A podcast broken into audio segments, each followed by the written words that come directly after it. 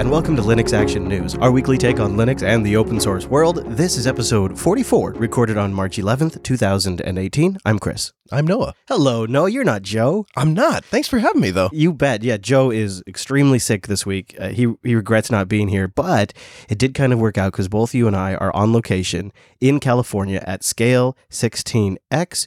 And we'll tell you a little bit about our impressions, but first, let's get into the news.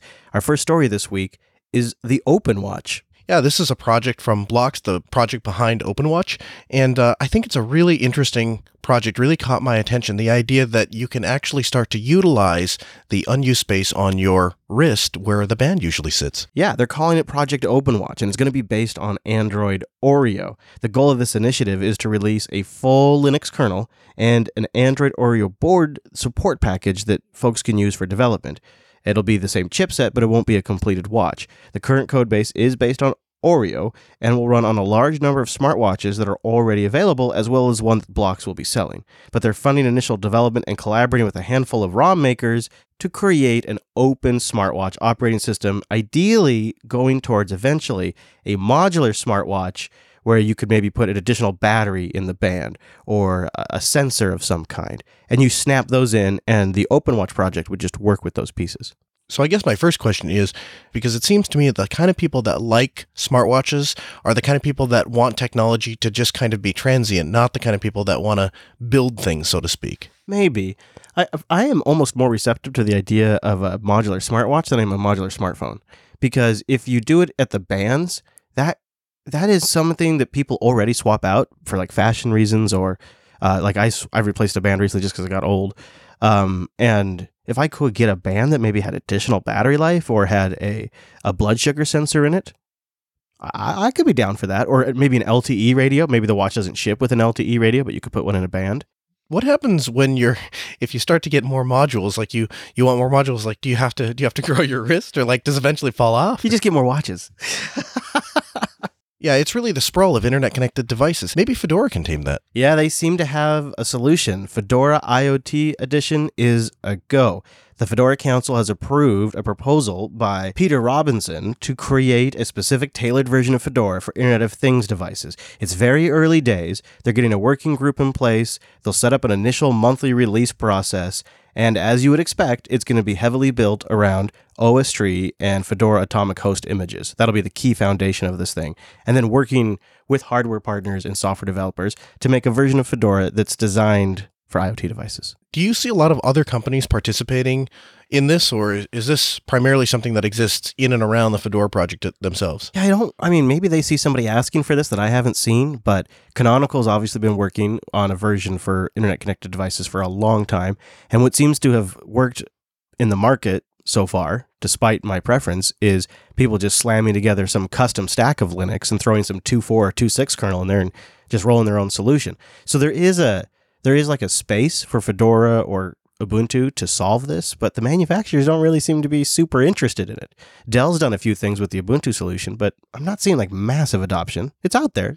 They announced a few more devices recently. I guess my first thought is is Fedora really the best project for that, even if we're talking about it from a Red Hat standpoint? Like, right. wouldn't CentOS or one of the more stripped down versions that are specifically designed for enterprise and uptime? Yeah, although I think Project Atomic, when you're doing OS tree snapshots, and you can do complete rollbacks, atomic rollbacks, kind of reduces the risk of upgrading Fedora. And I, if I was going to have my way, these IoT devices would almost be like on a monthly patch cycle, like Android supported devices are. You know, where Google pushes out security updates to Nexus and Pixel devices every month. Probably most IoT devices should be like that because it's a lot of the same technology stack in those IoT devices. Speaking of Google, did you see that AMP's got a lot of attention recently? Yeah, we've covered this sort of growing angst with AMP over the last few months on LAN a couple of times now. And there has been this widely circulated open letter that we talked about asking Google to make some improvements to AMP. And of course, my primary criticism with AMP is that Google is rehosting publishers' content. And the URLs show Google address, not the original domain. And the only way to fix that is if browser manufacturers adopt a new standard that Google's just been proposing. This week, there was a major shift in Google's approach to how they display AMP content. So, the other criticism with AMP content is that it gets front and center, nice preview placement in Google search. You type, you've seen this. You search for something. If there's an AMP page, there's a carousel where the results show up with a thumbnail and you tap that sucker and it loads right away. And so Google's been giving preferential treatment to things that use AMP. And that's one of the number one criticisms. They're using Google search as a lever to get publishers to rehost content on Google, basically. So, what changed this week? There was a blog post this week by the AMP team that's talking about accepting AMP like other systems into that search carousel. So it'll be AMP for sure. If you use AMP, you'll get in the search carousel. But they're willing to entertain the idea now of AMP like feature sets that are like the ones that Facebook and Apple do uh, that would also get preferential treatment but wouldn't be using AMP. As long as you meet these certain requirements, which they have not fully enumerated yet, and are AMP like in your load time and how you display content to the users, we will start featuring you in the carousel at some point in the future now. So that's the change. So has that started to satisfy some of your concerns? No, not at all. Because first of all, this is years away because it's got to go to the W3C body and it's got to go to a different consortium that deals with just offline content. So there's two different standards bodies it's got to go through. Then once it gets to those two different standards bodies, it's got to get all of the browser manufacturers to implement support for it at the browser level, including Apple Safari, Mozilla Firefox, Edge. It's a huge uphill battle. It's a multi year uphill battle, and Google knows it. They know it. And this is the insidious part, in my personal opinion. They're going to double down on AMP development in the meantime. So why the standards bodies drag their feet, and then the browser manufacturers drag their feet, Google is doubling down on AMP with this as an excuse now saying, well, look, we're going to start accepting other content. But in the meantime, we've just updated AMP. In the meantime, we've just updated AMP. And that's in this Verge article. They do an interview with the creator of AMP. He's like, yeah, we're just, we're going to keep going. AMP will just be one of the standards and it's going to be great. And it really is just sort of them saying, well, at some point, we're going to tell you how you can play in our sandbox, but we just haven't figured it out yet. So no, it doesn't make me feel better. But you seem to be an AMP fan, all things considered.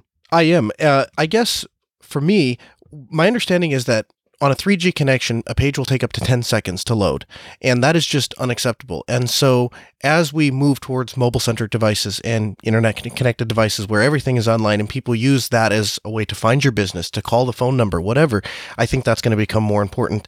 Um, Aren't you worried about Google rolling their own standard over the web?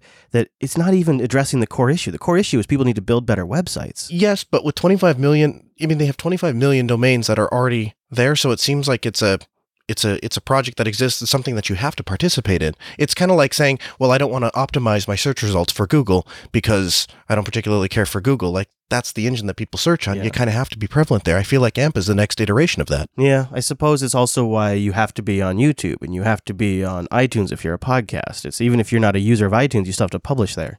But it feels like a slow takeover of the web. It's they tried social networking, they tried Buzz, they tried Google Plus, they couldn't get any traction there. So now they're just turning Google search into your social network feed.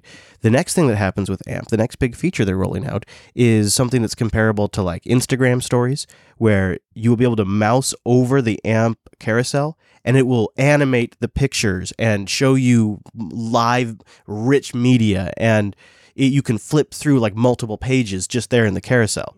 Um, and you're going to have your search results going to be a series of this because now you've got knowledge boxes on the side with when you search for an actor with all of Google's information about them, and you've got search cards that come up, and now you're going to have AMP stories that give you a little animated story right there in the Google search results. They're creating, they're turning search into a social media feed over time, and they're using the levers of Chrome and AMP to do it. And it feels like, well, we couldn't be Twitter, we couldn't be Facebook, but we've got search. So and we've got Chrome now and we've got AMP now, and we're just going to use all of these to funnel it all back to Google search, the one thing that we get a lot of traction with. Yeah. And that's, I think that's where you're right. And I think that's where I agree that there is some concern there. But you have 100 different technology providers that are participating in it. So yeah. I also feel like there is. And it's up on GitHub. I mean, it's it's not like it's going to be completely a closed standard. So I see what you're saying. The fact that they're opening it up to other AMP like competitors does leave the door open for the possibility of maybe an open source alternative or an open source competitor to come in down the line. last.ting.com. Go to last.ting.com to support the show and get $25 in Ting credit if you bring a device and $25 off a device if you want a new one. I brought my Ting devices with me on this trip to scale, and I did Coder Radio, I've done Linux Unplugged, and now I'm going to publish Linux Action News all on my Ting connection. And what I love about Ting when I'm traveling is I have my GSM SIM and my CD, CDMA SIM and my Nexus 6P, which can use both of them. Plus, I've got a Netgear MiFi with me that does CDMA. So, like, whatever is stronger in my area, I just switch over to that. I've got three devices. My bill's usually around 40 bucks. Now, when I go on a trip, my bill might be a little bit more that month. It's only that month I pay. The rest of the month, my bill's around 30, 40 bucks for three phones. The average Ting line is $23 per device because it's $6 for just the line and then your minutes, your messages, and your megabytes. However much you use, that's what you pay las.ting.com.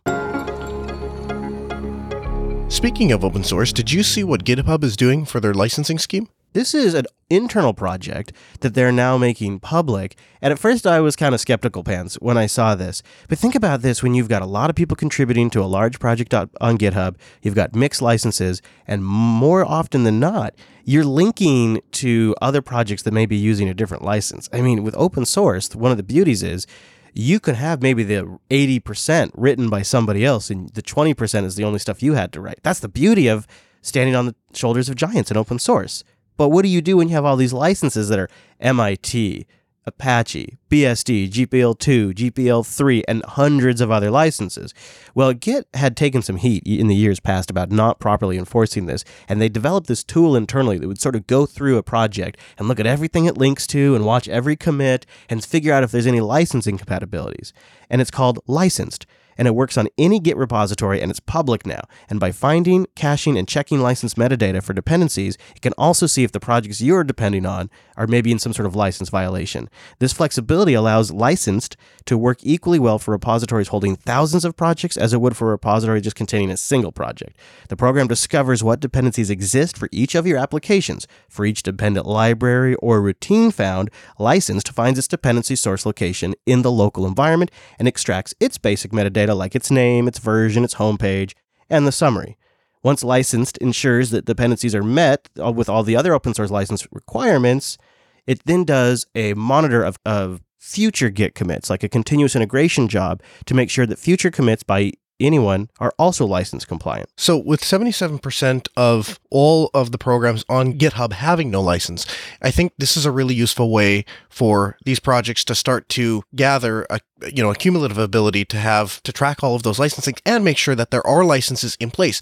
Because one of the things where do you start otherwise? Right and one of the things that uh, this article goes on to say is that when you have a a program that comes out they want to be able to know that they can take that program and use it and it will fit inside of this other project. And this solves that problem because up until now there hasn't been a way to track that. And now the story that gave me the most pause this week i think i'm good i think i'm good but i will admit it took me a second. Debian and kali linux Linux are now available on the Windows subsystem for Linux. Kali, yeah, the distribution that's used with security testers and researchers, was made available yesterday on the Windows Store for the Windows subsystem. Kali is now joining Ubuntu, SUSE, OpenSUSE, and Debian on the store for the Windows subsystem for Linux when I first heard about this, one of the things that I thought was this is really great for if you're a Windows user and you need to do some penetration testing because it eliminates the necess- the, the necessity of for a VM. But then I started to come up with some potential problems. Like so, so for example, does this support the promiscuous mode inside of the network card to allow it to actually capture that card and be able to do all of the things that you would need to know. Yeah. You can do that inside of a VM, but can sure. you do that on a subsystem? On a subsystem? I had the same question. The other trick I think that uh, they're pulling to make Microsoft comfortable is I don't believe the real penetration testing tools actually ship with when you get the subsystem for Linux. You have to then run like a subsequent script to then pull them all down and install them. That seems very pointless. If you don't have the the whole point of Kali Linux is not a desktop driver, so Kali Linux is literally a tool set for people that are doing penetration testing. Yeah. If you're not going to give them the tools to do that, what's the purpose? There's obviously going to be some that would work, but the thing that I think is noticeable here is there's a lot of options now, and one of the things you can do on Windows 10 that you cannot do on regular Linux, at least without some efforts and some chroots, is you can now open up a window and have Debian in one window, Ubuntu in one window, Mm. Fedora in another window. They're all accessing the same file system. It's the same network. You know, it's like it's really useful to see that, to test that. Like I could see that being it's a neat trick that you can now do on Windows 10 that would take more monkeying on Linux itself to actually pull off. It's a good question about network card access. That was my first my first quandary too about this is like, well, what can it actually do? You know, and it's interesting. Some of the critics of this are saying that there is a problem with uh, some of the I/O performance. But to me, how much does I/O performance matter inside of a penetration testing suite? Yeah, well, but if you're using uh, SUSE or Debian or Ubuntu for like some development work, then all of a sudden it matters. Specifically, where that bottleneck is, is CPU performance is actually comparable. It's decent. It's when you're hitting the disk, and I think maybe it's like when it's translating disk calls to like NTFS file system writes, it really hits the wall there. But Microsoft told me, and this article confirms it, that they are already working on a new version of that that is significantly faster. I don't know if they're caching or what they're doing, but they have they already have an idea on how to fix the disk I/O issue. I think what the subsystem really is about is it's a stepping stone. If you don't need the overhead of a VM, then like at scale, we heard somebody complaining, all these guys are running multiple VMs and they're running out of disk and memory. Well, if you can just load it up in the subsystem that has minimal overhead, you, you know, if you don't need the full functionality of a VM, it's a pretty viable option. And then it's pretty easy to step up. The other thing to me is the local integration with the system itself, right? So you have Yeah. local windows, you have, like you said, local file systems. All of those things are running locally on the machine, and you're not capturing your cursor, coming back out, going back in, trying to set up a bidirectional clipboard. All of that th- stuff is just integrated. And so if you Yep. use these tools just for a small portion of your job, that's Yeah. a really great way to get it done. or if you just really want a, a legitimate OpenSSH client, or you you know you, you're more familiar with Tracepath under Linux, like now all that stuff's available to you. Sneaky dogs, but I don't think it's a full replacement. It's just like a it's like a stepping stone. I and I'll wrap my thoughts with this. I've been looking at the subsystem like this Debian and Kali Linux edition as the way you and I look at how to switch people to Linux.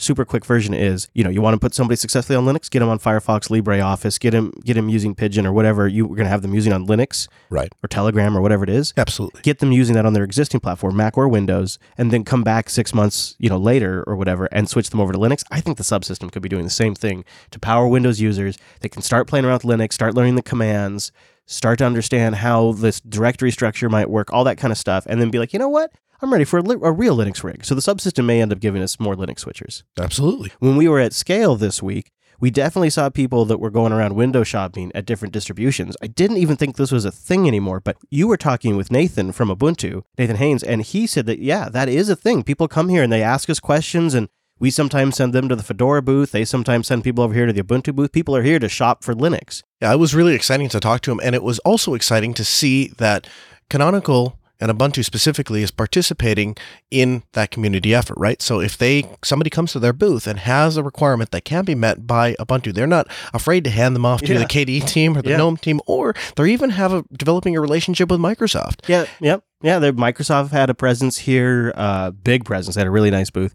Just before we started the show, I was thinking, am I glad I did it? Am I glad I moved down here for six days and went to scale? And I think I am. I feel like the conference might still be finding its footing completely, but uh, there was some focus tracks that I think worked really well. Like if you wanted to really deep dive into Postgres, or if you're really just there about Ubuntu, there were tracks that were all day things about just those topics. I hate saying this because it sounds a little cliche to say, but it really also is about the community because it's a bunch of people you can geek out about with Linux, just in general. Everybody can talk Linux for the most part. You know, I've always thought the talks are great, the conference is great, but it's really the people that you meet in and outside the conference that I really enjoy and the activities that we do outside, having dinner, having drinks. That's what I really come here for. I think the reason why it's worth mentioning it is because it took me about four years or five years of doing this to say, actually, no, this is really the best part. Like, I know you're here for scale, and so you got to go. And I go to the talks and I go to what interests me, but I don't pressure myself to try to get as many of the talks in as possible because I walk away with a lot more when I go hang out with people and we talk what they're doing at their work. And you get to geek out about Linux at the same time. You get to have like a friendly conversation about GNOME versus Plasma instead of a turf war on the internet. You know, another thing I'll add in there is a lot of times when we think about conferences, we think about projects and we think about software.